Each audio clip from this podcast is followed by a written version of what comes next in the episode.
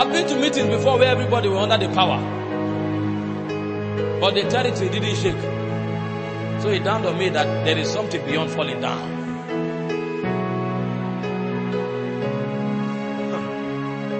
I've been to meetings where people are healed.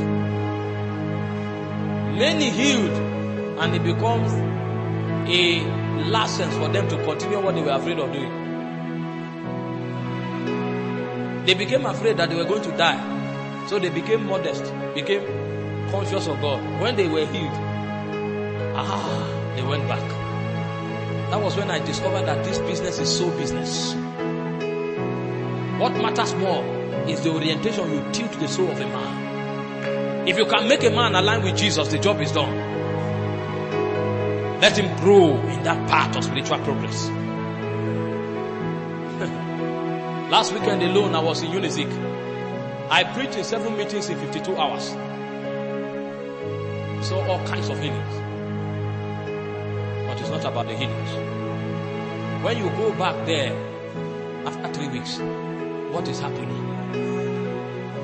The guy that did not have grace for prayer, will that grace be activated? The guy that did not have desire to serve God, will that desire be quickened? Jesus raised men, and when he left, all of them became like him. All. They were exactly like him. That's what he has called us to do. Paul said, Follow me as I follow Christ. He had audacity.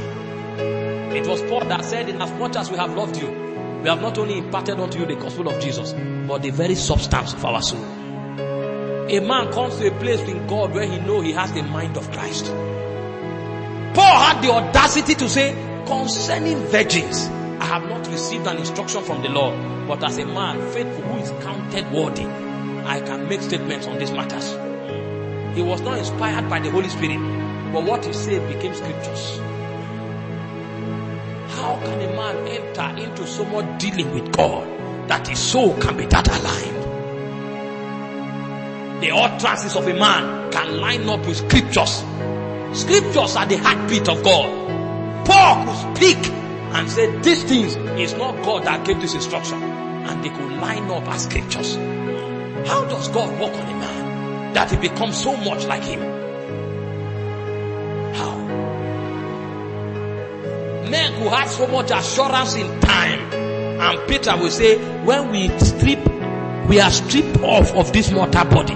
He said we want you to continue what we are doing. Because what they are doing transcend time and space.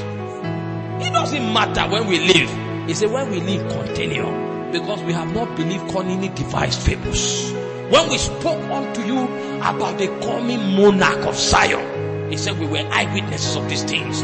We saw his excellent majesty on the mount when he was transfigured.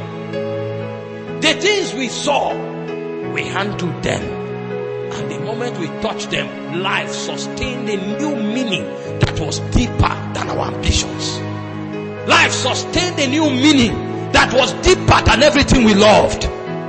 Men could walk away from families. They wandered into territories where their lives were threatened. The Bible says Paul and Barnabas, he said, these be the men that hazarded their lives on the gospel. What did they see? What did they look upon? What did they touch? What did they stumble upon in the spirit?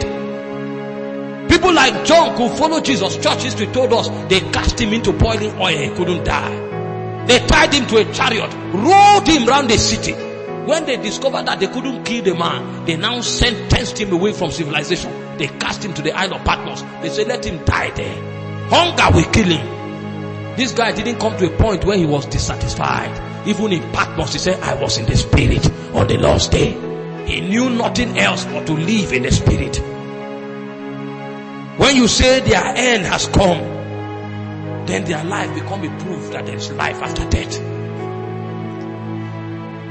When you say it is over with these ones, then they prove to you that they connect to a source that is deeper than time and space. These ones don't have an end. Even while they walked earth, they stood in the immortal realm like entities of Zion. Men could speak from earth and correct impressions in heaven. Moses will tell God, repent of these things. How do you want it to be heard? That you, the great God, deliver them from the hands of their enemies and destroy them in the wilderness. A man could tell God to repent. By what means? What did he enter that God will say concerning Abraham? He said, will I do a thing and not consult my servant? So the one who is called the I am that I am now seeks the permission of men in order to enact policies. These policies we spoke about, they were written in ageless aeons before time began. What did that man enter into that God now who concluded earth before it began will now need to seek his permission? By what technology? These men did not pride themselves in calling names and phone numbers. They gave word of knowledge to generations. Jacob will rise up and he will place his hand on Ephraim and Manasseh. He said, let the name of Israel be named upon you. And instantly they became part of the 12 tribes of Israel. Moses will rise upon the mountain and say, Levi is no longer part of Israel. I separate them unto the Lord. How do these men become so mighty? It is the protocol of alignment. You align your heart with Jesus and he will show you possibilities you can never imagine. You think your life is all about your family, all about your village and where you came from. You have been deceived. Before they know you, they have to go back to the original where you were fabricated from. You are a photocopy of a reality. You are as deep as God. But the only way you can establish that connection is through alignment. You connect yourself back to the fountain of life and you become as deep as the immortal one himself. When you realize these things, activities don't move you anymore. You don't come to a place to impress people. Told you it's about men. Our first audience is God himself.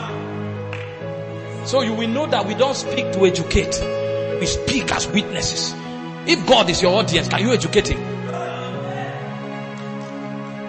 Can you educate him? So you stand on the pulpit, you think you are educating people. You are a transmitter of eternal heritage. A transmitter of eternal realities. Do you think it's what you say that change men? It is what is transmitted in what you say.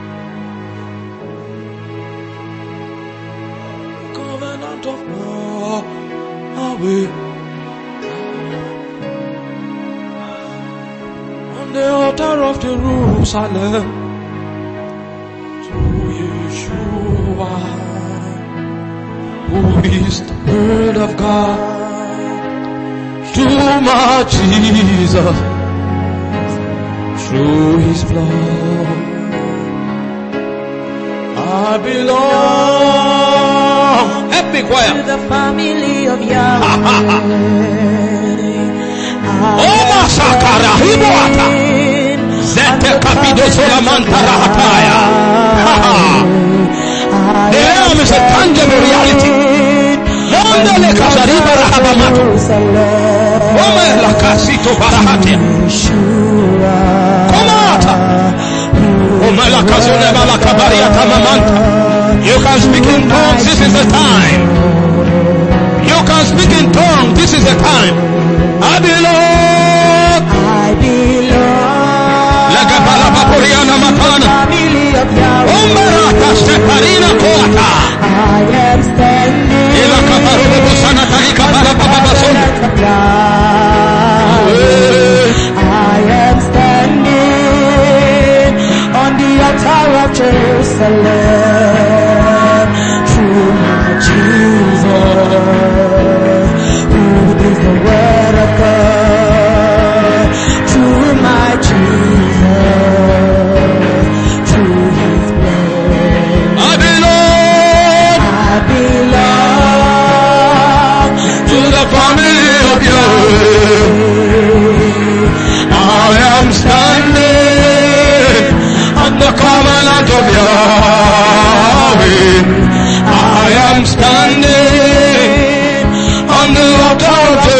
Jerusalem.